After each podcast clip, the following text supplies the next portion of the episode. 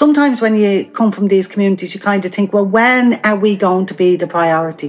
When are our working class children going to be the priority? They're just trying to get on with life. They're hardworking people. And I think that a lot of them feel very abandoned by the state. Communities know what they need, and we need to listen to them.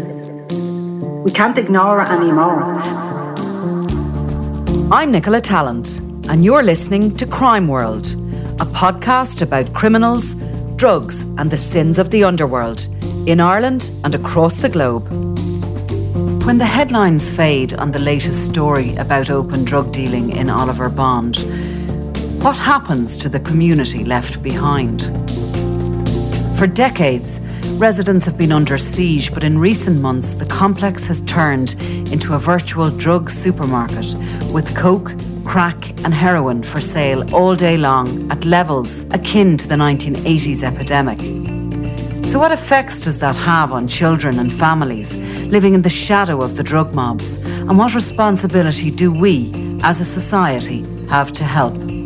Today, I'm talking to criminologist and community activist Trina O'Connor. And she says we cannot abandon the people of the Bond or other communities living on the front line of our war on drugs. This is Crime World Extra, a podcast from SundayWorld.com.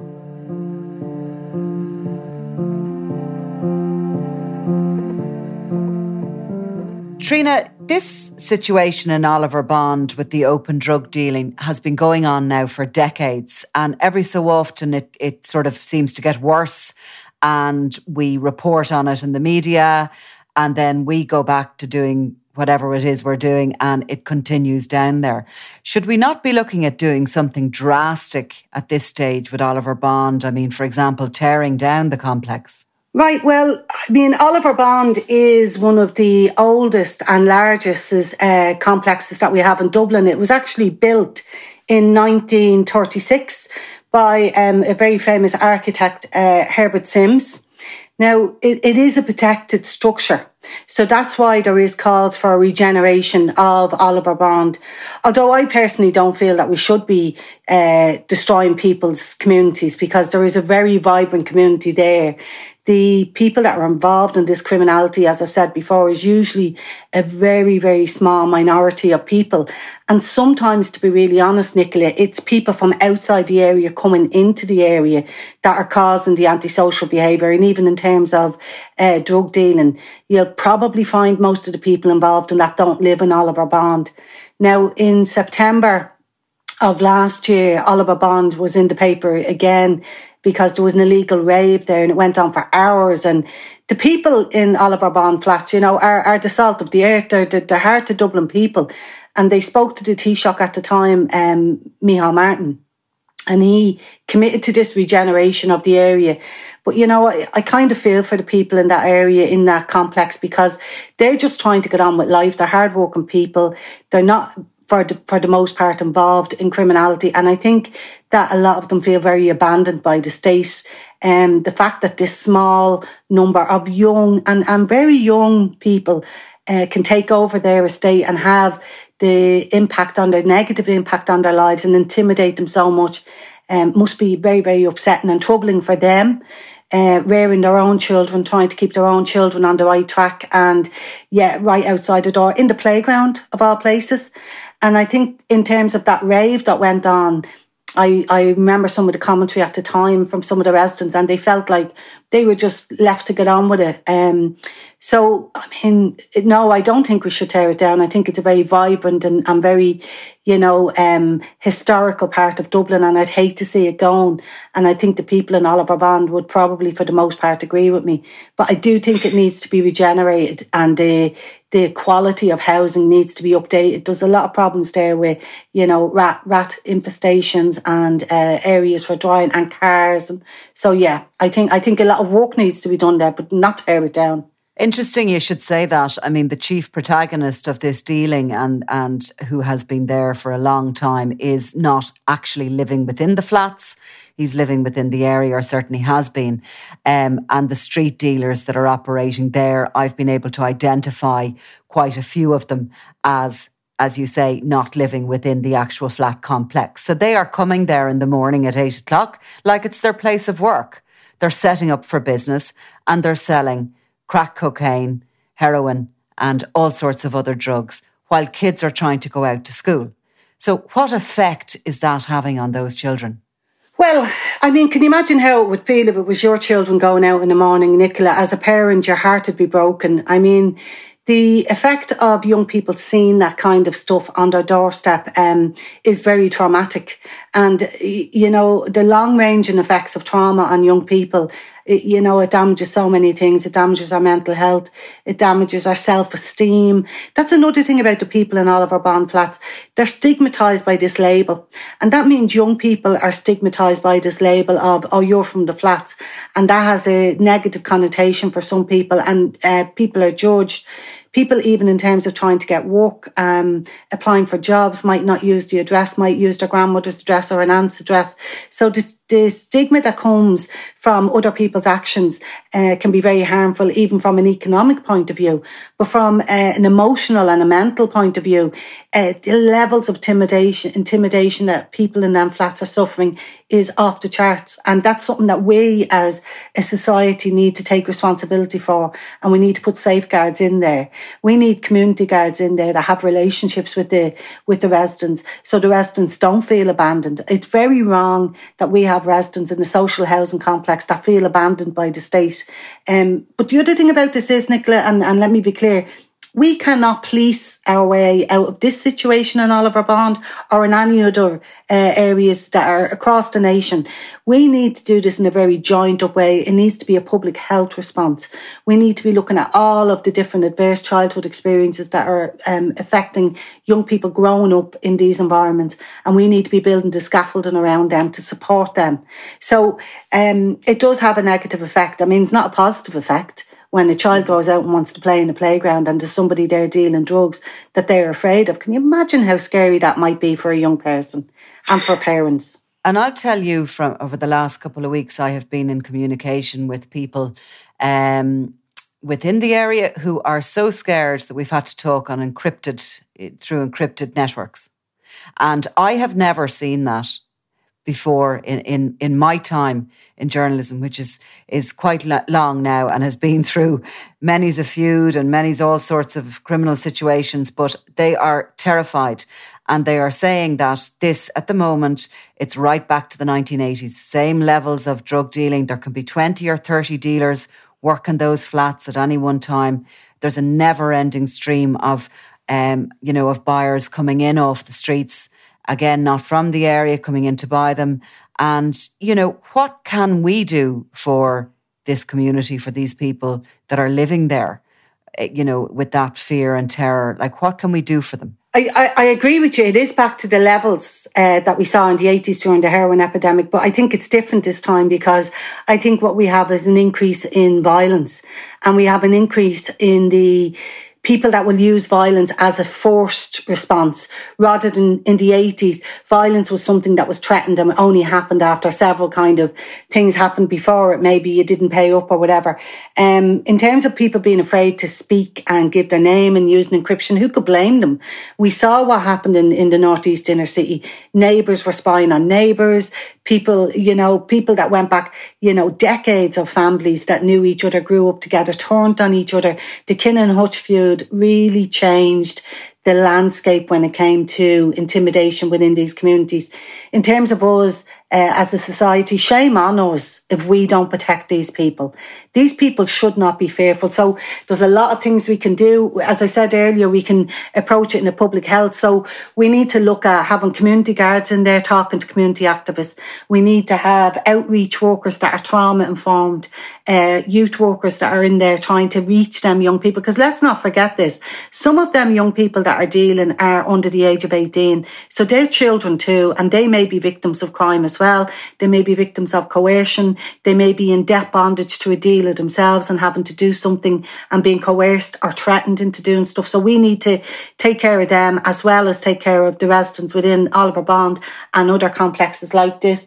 We need to create restorative practices. We need to create restorative communities where young people that have been involved in criminality are not forever and ever amen labeled as drug dealers or anything like that. So we need a reintegration piece for young people that they know there's an avenue for them to come back within their community without being vilified, uh, without becoming a pariah, because that in itself then leads young people to the hands and the clutches of these criminal gangs. Um, we need to provide mental health supports for the residents, and we also need to provide mental health supports for young people who we can help navigate away from organised criminal gangs. So, I mean, that's just some of the things we can do, but there's lots of things that we can do. But I tell you what we can't do. We can't ignore it anymore because by ignoring and just putting out fires here, there, and everywhere, and when something happens, we do something and then it goes quiet again and then we don't do anything. What's happening there is we're just displacing this and we're moving it around the country.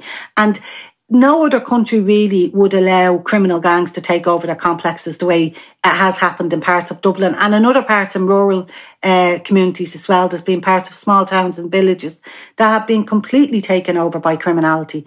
And I think that as a nation, I think we really need to be looking at what we're doing for our young people because let's remember this these young people are the ones that are going to be the adults in 10 years' time.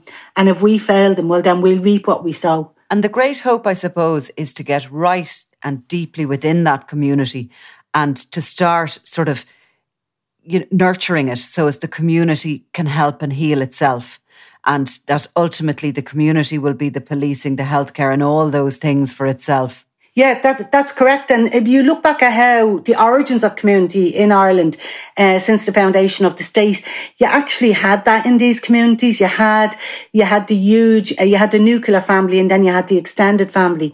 But because of the way our society has changed over the years, the way housing policies have happened, gentrification of certain areas, communities have been broken up. So that meant the extended supports that people had within their families were dissipated around around Dublin, for example example, where people had to go to com- commuter belts to buy a property.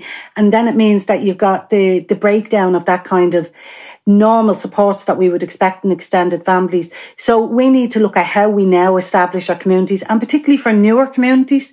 So people that are coming into Ireland that may not originally be from Ireland, but their children are Irish because they're born here. We need to look at that integration piece there as well so that we make sure that we are the land of Céad Míle Fáilte and a thousand welcomes, that we're not allowing new communities to walk in silos and not be part of the new Ireland. So new communities is another thing that's very much misunderstood.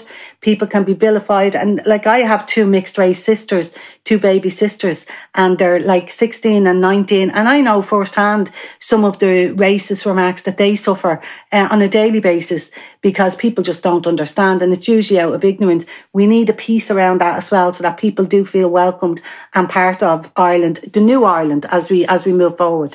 As I said to you at the beginning, we sort of dipped into Oliver Bond as people do, and it's not uh, alone. There's loads of these complexes around the city, uh, nearby, and down around the country. Should we be looking at trying to make a blueprint of one and actually concentrating on one and seeing if we can work it properly, or is that waiting too long? Is that letting more years go by?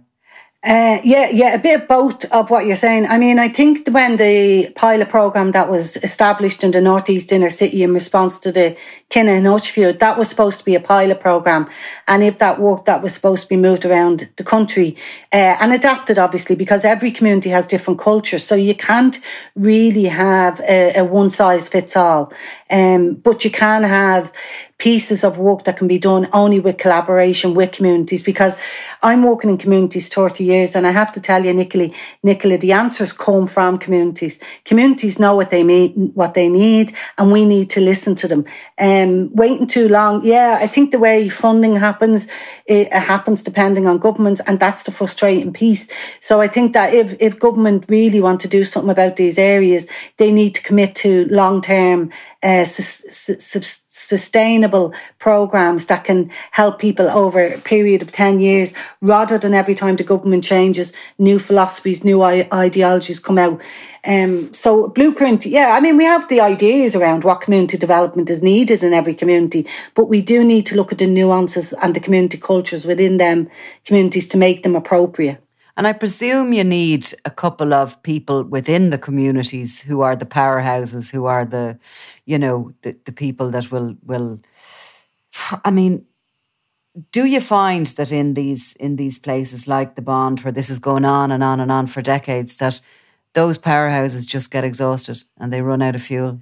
Uh, yeah, yeah, that can happen, but you also see the opposite. You see people that just, I don't know where they get their emotional energy from, but they just keep going and they put so much into their communities with very little reward. A lot of them are completely voluntary unpaid, and it's just for the love of the community. And I think that's what I love about Irish people. We kind of are a bit like that when we kind of, we're like a dog with a bone when we have something that we're committed to and we keep going with it. Like you'll see people involved in sports, for example, and they may have started playing soccer at nine and 10, and now they're 60 running around the pitch and looking after young people. So, yeah, you do see a bit about sometimes people do get jaded. And I think for communities like Oliver Bond and, and other complexes like it, they've had a lot of false dawns. So they've been promised lots. Like even last September when uh, the Taoiseach came out to Oliver Bond, he said he's committed to regeneration. You ask people in Oliver Bond what's happened since, and I doubt a lot has happened. Now, I know we had a pandemic and all that, but you know what? Sometimes when you come from these communities, you kind of think, well, when are we going to be the priority? When are our working class children going to be the priority? You know, mm-hmm. and, and, and that's what burns people out because our children within working class communities are as important as any other communities, but yet they always seem to be last to be looked at. And then when they are looked at, it's usually in a negative way where the media may, no offense, Nicola, but the media mm. may portray them as, and I've heard this and it's the disgusting term, feral children. Well, you know, the social constructions that we have around these young people they fire the guns of this kind of behaviour. And we need to look at how we're constructing our communities and our housing and all of them kind of amenities that are needed. One of the things I will say to you, and I've heard a lot of um, kind of discussion about this the last couple of days, is about the housing problem and homelessness. Nobody has even thought about the damage that homelessness is doing to young people's and their mentality and their self esteem. What I would say is, you know, all these funds that are coming in here, make them commit to pay for youth clubs and to pay for youth leaders for at least five years for any community or any estate that they build or anything that they have to hand in. If the government haven't got the money, get them to do it. Some something has to give here. Is this government interested enough? Uh, I, look, that's a Nicola. I don't know. I'm sure there are some really good people. Anybody who works in public life, there's some really good people out there. Um, I like I'll stay in my lane on that. Like you know, and, unless I'm a politician, I really can't be criticising. You know, maybe one day I maybe I don't know. But right now, I think it's a very tough job being in politics. But I I do think that there's a lot of people there listening, uh, hearing, um, and there's a lot of stuff on the priorities list. But I would ask ask them to bump up working class communities up that list as far as they can. Mm. Well, hopefully there will be brighter days for, for Oliver Bond. Uh, Trina O'Connor, thank you very much. Thank you.